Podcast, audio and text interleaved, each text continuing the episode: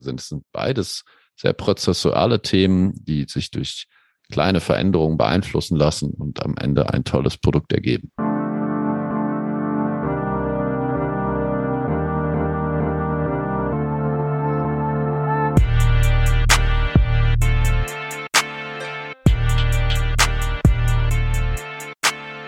Drei, zwei, eins. Bim, bim, bim, bim. Und Bier. Und Bier!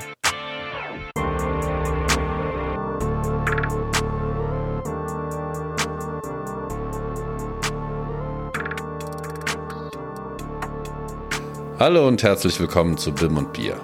Wir haben unser Archiv für euch durchforstet und ein Pralinchen aus unseren Anfängen entdeckt, das wir in diesem Special mit euch teilen möchten. Was hat denn bitte BIM mit Bier zu tun? Diese Frage erläutern wir heute für euch. Zusammen mit meinen Gästen Schein Farasadi und Gerrit Hoppe lassen wir euch in die Welt der Bierbraukunst eintauchen und stellen die wunderbaren Parallelen zur BIM-Welt her. Prost! Ja, bevor wir, damit anfangen. Wir müssen anders einleiten, genau. Gerrit sagen, hat natürlich recht. Ich habe einfach Durst. Ich habe nicht recht, ich habe Durst. okay, wir, wir müssen Dann natürlich wieder erzählen, was wir, was wir heute verköstigen, während wir mit euch äh, quatschen hier. Und zwar von der Brauerei Stone Brewing aus USA. Trinken wir Ruined Again. Und sie haben es aber gar nicht so ruiniert, wie sie das im Titel sagen, sondern haben hier ein Triple IPA gebraut oder IPA Gerrit das lieber hört. Äh, kommt in der grünen Dose daher, sieht so ein bisschen aus, als wäre es aus Doom vom, mhm. vom Logo drauf. Das liegt aber an dem Teufel, der da vorne irgendwie drauf hängt. Sieht aus wie ja, so ein Energy Dämon oder? oder so, ja, genau. Mhm. Ja, hat auf jeden Fall, bringt richtig Umdrehung auf den Teller. Mit 10,8 Prozent äh, geht das richtig ins Blut. Und ich hatte in einem Text gelesen, fand ich ganz passend dazu, da stand ein krasses Bier für alle, die es stark und herb mögen. Ich glaube, das fasst ziemlich gut zusammen. Es bringt nämlich 100 IBU-Punkte aufs Tablett. Das heißt, es ist relativ bitter fast schon. Oh ja. Mal von einem durchschnittlichen IBU von 35 ausgehen, also die International Bitter Units waren das, ist es schon sehr bitter. Und wie haben sie das jetzt gebaut? Äh, das ist ein Triple, habe ich ja eben gesagt. Das heißt, es kommen hier drei Hopfensorten zum Einsatz, nämlich Magnum, Centennial und Citra. Magnum. Magnum kennen sicherlich einige, die sich mit Bier beschäftigt haben. Das ist so eins der Standard-Hopfensorten, die auch oft im Hellen verarbeitet werden. So leicht grün, grasig, hat äh, apfelige An Anklänge und bringt eigentlich die Bitternote in das Ganze rein. Und dann äh, haben sie den Citra oben drauf gesetzt, um die Zitrusfruchtnote reinzubringen. Die und der Centennial bringt dann dieses Herbe noch tiefer rein, indem man mit holzigen Aromen das Ganze noch durcharomatisiert.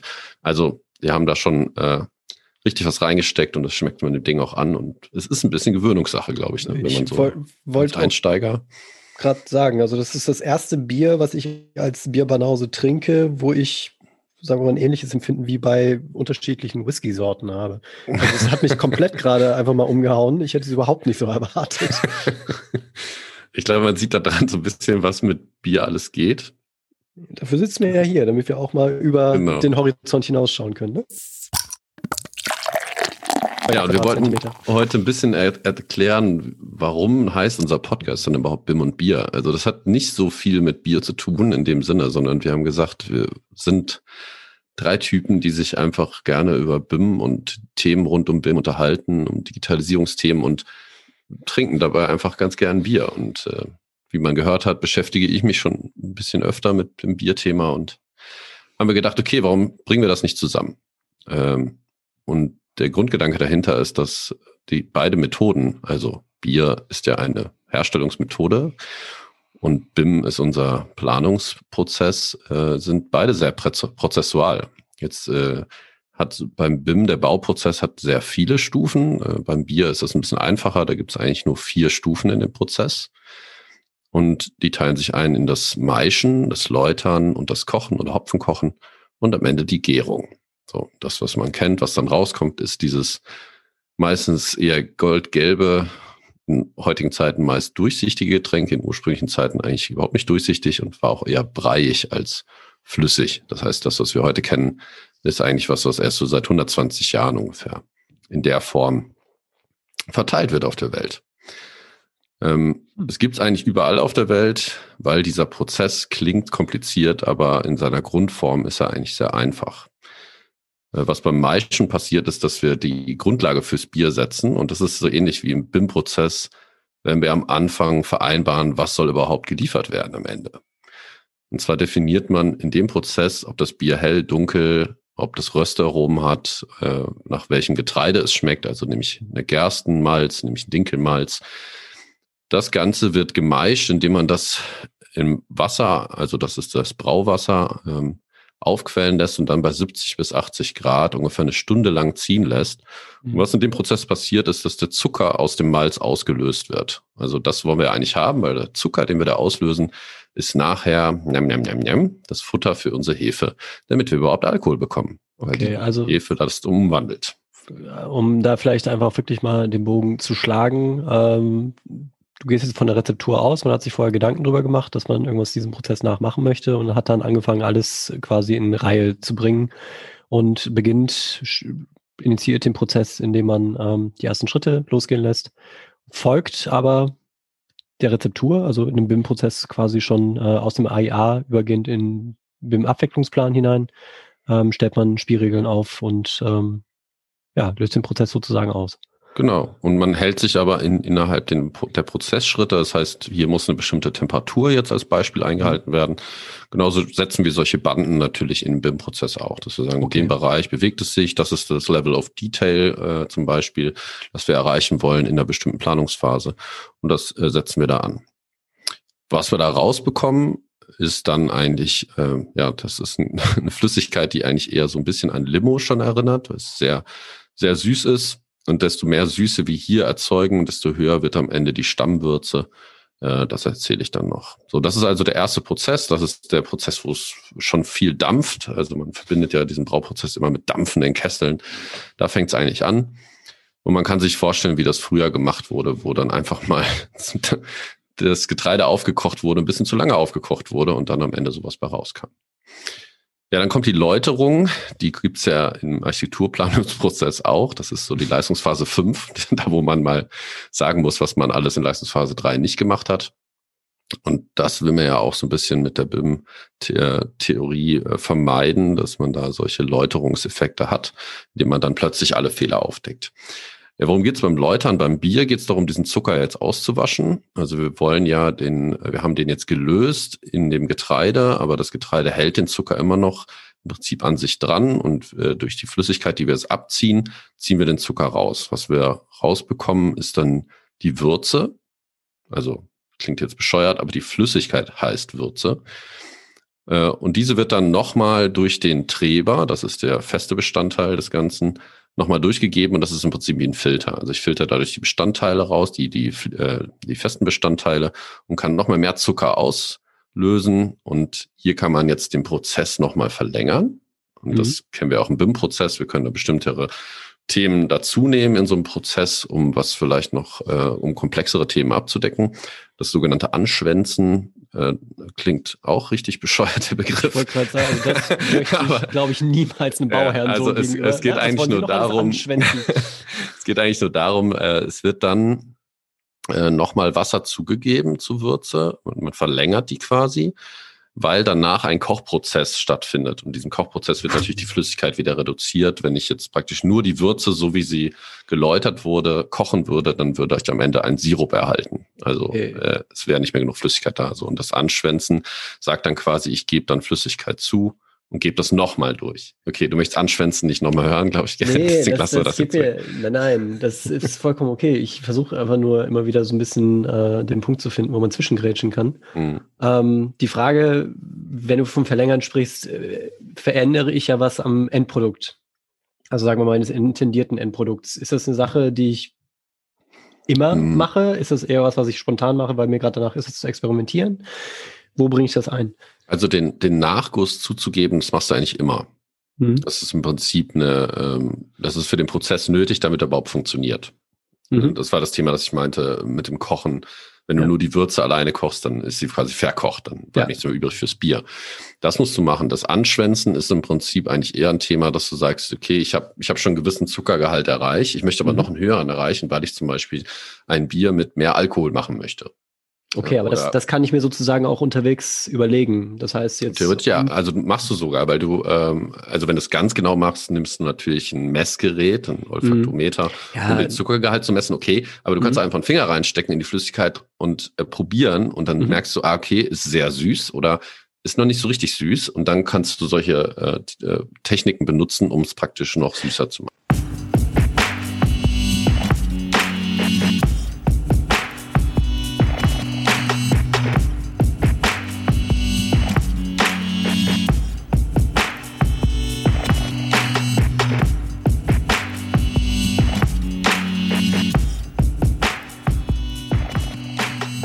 Ja, wo es mir halt einfach darum geht, äh, tatsächlich in dem BIM-Prozess ist dann auch, dass man halt eben nicht nur von Anfang an direkt wissen muss, was man alles daraus gewinnen möchte, sondern sich auch natürlich äh, über Sachen, die sich zu dem Zeitpunkt erst entwickeln oder auch die man, die man erst unterwegs begegnet, äh, erst nähern kann. Also mhm. gerade das Thema äh, Massen und Mengen ist meistens in jedem Prozess am Anfang mit definiert, dass man es auf jeden Fall mit raus haben möchte. Wenn man aber feststellt unterwegs, dass das extrem schwierig ist, ähm, mit den Planern das äh, übereinzubekommen oder auch ähm, insgesamt umzusetzen, dann kann es auch sein, dass man, äh, sagen wir, Schritte, die man sich am Anfang gesetzt hat, auch einfach wieder rausnimmt. Mhm. Und sagen wir, diese Flexibilität des Prozesses finde ich schön, dass es doch auch irgendwo mhm. ähm, mit aufgeführt werden kann. Also man kann es ja eigentlich so sagen, dass das Bierbrauen an sich ist das Rezept. Das ist auch unser BIM-Prozess. Ne? Man hat sich vorher ein Setting überlegt und das möchte, dem möchte man folgen.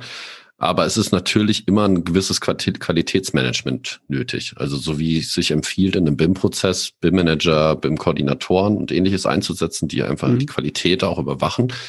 Äh, so ist es genauso beim Bier. Also du brauchst schon den Brauer dazu, der zum Beispiel eine gewisse Erfahrung mitbringt, der das dann macht. Ich rede hier natürlich nicht von industriellen Prozessen. Da geht es darum, das immer Gleiche in gleicher Weise mhm. herzustellen. Das ist aber kein Bauprozess. Also das mhm. funktioniert so gut wie nie im Bau. Das vielleicht in ein paar Industriebaubereichen wo du irgendwelche Hallenkonstrukte baust, die immer gleichen Abfolgen äh, folgen.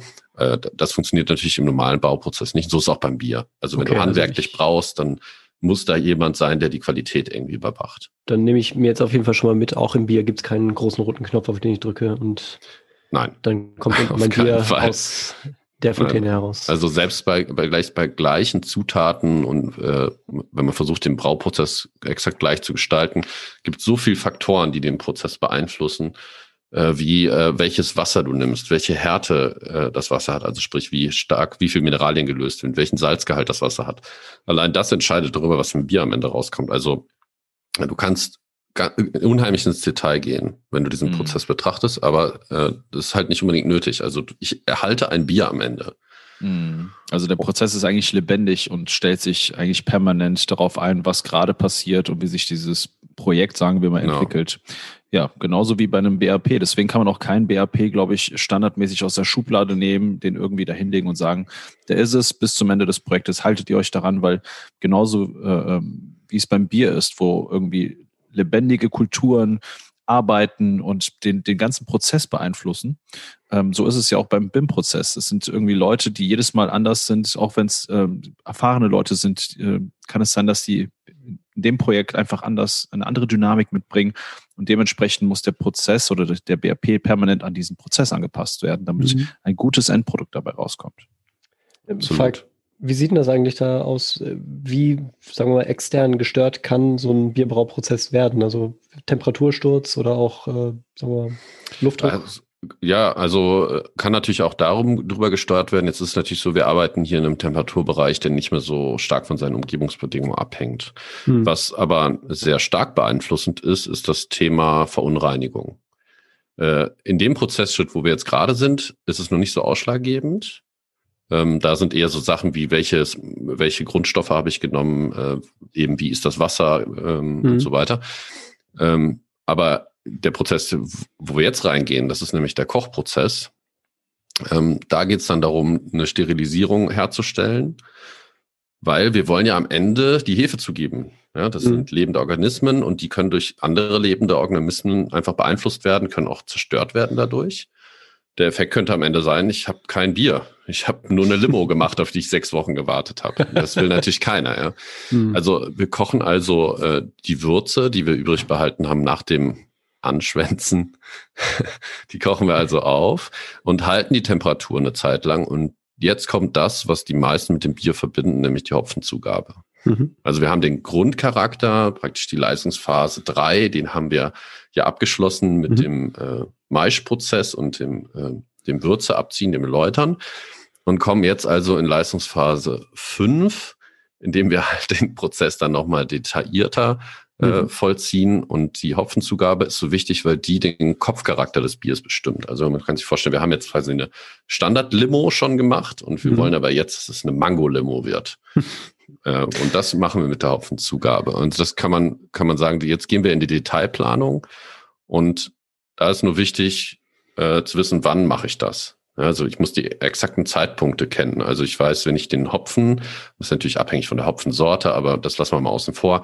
Wenn ich ihn früh zugebe, kriege ich eine stärkere bittere Note. Gebe ich ihn, umso später ich ihn zugebe, desto fruchtiger wird das Ganze. Mhm. So, wenn wir jetzt, wir haben heute unser Triple IPA da stehen, da kann man davon ausgehen, die werden das Magnum werden die, die Magnum-Hopfen werden die früh reingegeben haben, weil der soll die Bitternote, die hopfige, starke Note mitbringen. Und die werden den Citra, werden die sehr spät zugegeben haben, um diese Zitronenfruchtnote zu heben. Ja, also es ist einfach je nachdem, wie lange das im Prozess hängt. Mhm. Und dann kommt das, was, was ja häufig in Projekten auch versucht wird, nämlich von der Leistungsphase 5 zur Leistungsphase 8, möglichst nicht zu verändern was natürlich so gut wie nie funktioniert, aber das ist immer das große Ziel und das machen wir auch mit dem Bier. Wir kühlen das dann ganz schnell auf unter 22 Grad runter, mhm. damit möglichst da auch nichts mehr mit wachsen kann. Und wir bereiten die Flüssigkeit damit überhaupt für die Hefe vor, weil wenn wir die Hefe in heißes Wasser geben, dann ist die Hefe sofort tot. Und wir haben wieder unsere würzige Limo am Ende von sechs Wochen. Mit Hopfen. Mit Hopfengeschmack, aber das schmeckt dann richtig mies. Äh, also der unvergoren äh, ist der Hopfen auch viel zu stark vom Geschmack her. Also das mhm. will dann keiner trinken. Und das ist auch im, in dem Moment ist es auch noch sehr breiig. Äh, wir filtern das jetzt gleich nochmal. Ähm, und dann sieht es schon aus wie Bier, so langsam. Mhm. Ja, okay. gibt es gibt noch verschiedene Wege, das zu klären und so, aber das wollen wir jetzt alles nicht betrachten. Das hat mit dem eigentlichen Brauprozess nichts zu tun, das ist nur Optik. Gut, dann versuche ich jetzt einfach nochmal, weil in dem mhm. Thema des Biers kenne ich mich ja nun wirklich nicht aus, äh, mit einem Sinnbild, äh, sprich auf dem Weg zur Leistungsphase 8, sprich zur Zugabe. Äh, äh, jetzt habe ich den Faden verloren, nicht des Hopfens, sondern der Hefe, da Hefe? ist es. Also mit äh, auf dem Weg zur Leistungsphase 8, äh, sprich auf dem Weg zur Zugabe der Hefe, geht es darum, dass ich später auch ähm, den Bauausführenden eigentlich genau sage, wie sie damit umzugehen haben äh, dass der komplette planerische Prozess eigentlich nach Möglichkeit so gut wie möglich abgeschlossen ist. Dass ich dann die Möglichkeit habe, mit der Hilfe eigentlich äh, das Konstrukt hochzuziehen. Das ist die perfekte Analogie, weil die, Boah, Hefe, ich die, verstanden. die Hefe ist unsere, unsere, ist unsere ausführende Firma quasi. Der übergeben wir das Ganze jetzt. Sie brauchen eine Zeit dafür, um das auch zu machen. Und mhm. wir müssen das alles für sie natürlich genauso vorbereiten, dass sie auch sauber arbeiten kann. Also, du hast es perfekt übergeleitet. Besser hätten wir es ah. nicht machen können. Ich bin so stolz.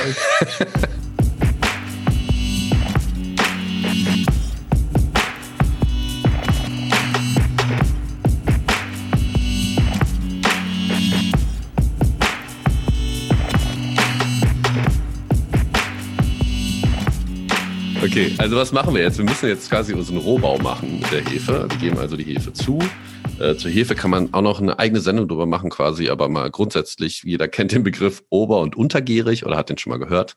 Das hat mit der Hefe zu tun. Das hat nur damit zu tun, ähm, bei welcher Temperatur die Hefe aktiv ist. Also man kann so ungefähr sagen, die obergärige, die rotiert irgendwo um 20 Grad und untergärige ist so bei 6, 7 Grad. Die meisten Biere, die heute gemacht werden, sind untergärig, hat einfach damit zu tun, kann man besser produzieren und ist länger haltbar. Ne? Obergärige Biere sind einfach weniger haltbar, deswegen Kölsch kennt man ja, kleine Fässer, machst das Fass auf, musst du schnell trinken, musst mhm. du auch dauernd pinkeln.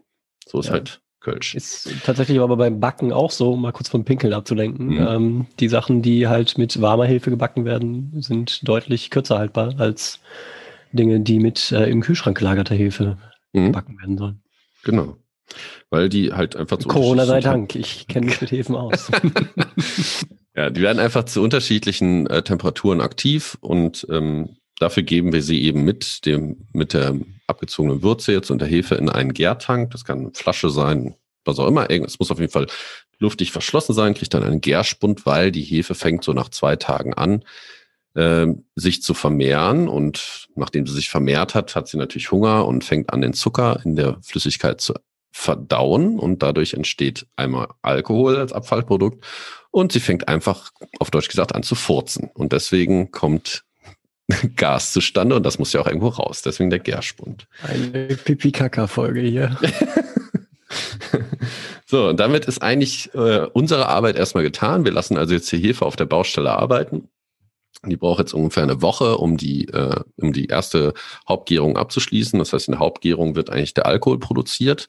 Der ist dann in der Flüssigkeit drin. Aber was wir jetzt rausbekommen hätten, wäre eine immer noch sehr süße Flüssigkeit, die schon ordentlich Alkohol hat, aber null Kohlensäure und schmeckt wirklich nicht so richtig gut. Also es ist wie eine sch richtig schlechte, wie so ein schlechtes Radler ohne Kohlensäure drin quasi. Mhm. Das heißt, muss so. da auch nochmal ein Feintuning stattfinden, damit das genau. Jetzt kommt die Richtung geht. Ja, wir haben jetzt eigentlich fertig gebaut und jetzt kommt der Innenausbau. Mhm. Und den machen wir dann in der Flasche. Das heißt, jetzt wird auf Flasche umgefüllt. Hier ist auch nochmal wichtig, das muss alles steril sein. Wir dürfen keine Fremdkeime reinbringen nach Möglichkeit. Und der Flasche wird dann eine Zuckerzugabe gegeben. Das klingt so wie jetzt mit meinem Baby füttern, aber im Endeffekt füttern wir die Hefe.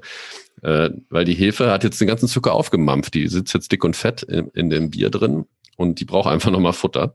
Und deswegen geben wir ihr nochmal Zucker. Da gibt es ganz verschiedene Sachen, die man reintun kann, aber ist eigentlich egal. Und durch die Zuckerzugabe produziert sie auch nochmal ein bisschen Alkohol nach. Sie produziert aber vor allen Dingen Kohlensäure und sie produziert vor allen Dingen nochmal Geschmack. So, also das ist die feine Note am Ende, die Endabnahme quasi, wo die Hefe nochmal die, die Fassade gerade zieht und nochmal hier den letzten Fensterwinkel tapeziert und was nicht alles. Äh, und dann dauert so circa drei bis sechs Wochen, das hängt sehr vom Bier ab, ähm, bis es dann trickfertig ist. Im Normalfall stellt man es dann kühl, um auch wirklich den Gärprozess zu stoppen, damit äh, die Hefe aufhört zu futtern und zu furzen. Und äh, ja, dann ist es so drei Monate ungefähr haltbar ne, bei einer obergärigen Hefe. Mhm. Das ist schon verrückt, oder? Also ähm, ich als äh, absoluter Nichtwisser, wie Bier gebraut wird, bin ehrlich gesagt ziemlich überrascht, wie viel Arbeit doch dahinter steckt, bis ähm, aus so ein bisschen Wasser, Hopfen, äh, Zucker und ähm, Hefe so ein köstliches goldenes Gebräu wird. Und ähm, ja, und mich hat es auch gewundert, wie nah dieser Prozess tatsächlich äh, an dem BIM-Prozess, an der Architektur oder was auch immer, egal was gut werden soll. Es muss irgendwie kontrolliert werden, es muss äh, definiert werden, es muss einen klar, ganz klaren Prozess geben, wo Sachen wie Attribute, wie soll es schmecken, wie soll es wie soll es sich anfühlen, wie, welche Farbe soll es äh, haben, mhm. dass das alles definiert werden muss, dass die ganzen Prozesse definiert sein müssen. Ähm, aber dass man trotzdem in diesem ganzen Prozess nicht vergessen darf, dass, äh, dass es Spielraum braucht, damit etwas gut werden kann. Weil genauso wie es mit den Menschen ist, ist es auch mit dem Bier. Äh, man weiß nie, wie es sich verhält und dementsprechend muss man dynamisch sein, man muss äh, auf äh, etwaige Probleme reagieren ähm, und muss dafür sorgen, dass es trotzdem in die richtige Richtung geht. Äh, ich bin wirklich verblüfft, wie nah das tatsächlich an so einem BIM-Prozess dran war. Und danke dir, Falk, für, äh, für wirklich den, den, den tollen Ausflug in die, in die Welt des Bierbrauens. Ich habe wirklich viel gelernt. Und damit kommen wir zum Ende unserer Special-Episode. Ich bedanke mich herzlich bei meinen damaligen Gästen, Gerrit und Schein, fürs Mittrinken und Quatschen. Wir hoffen, euch hat das Palinchen geschmeckt und ihr nehmt etwas für euch mit. Danke fürs Zuhören und bis zum nächsten Mal.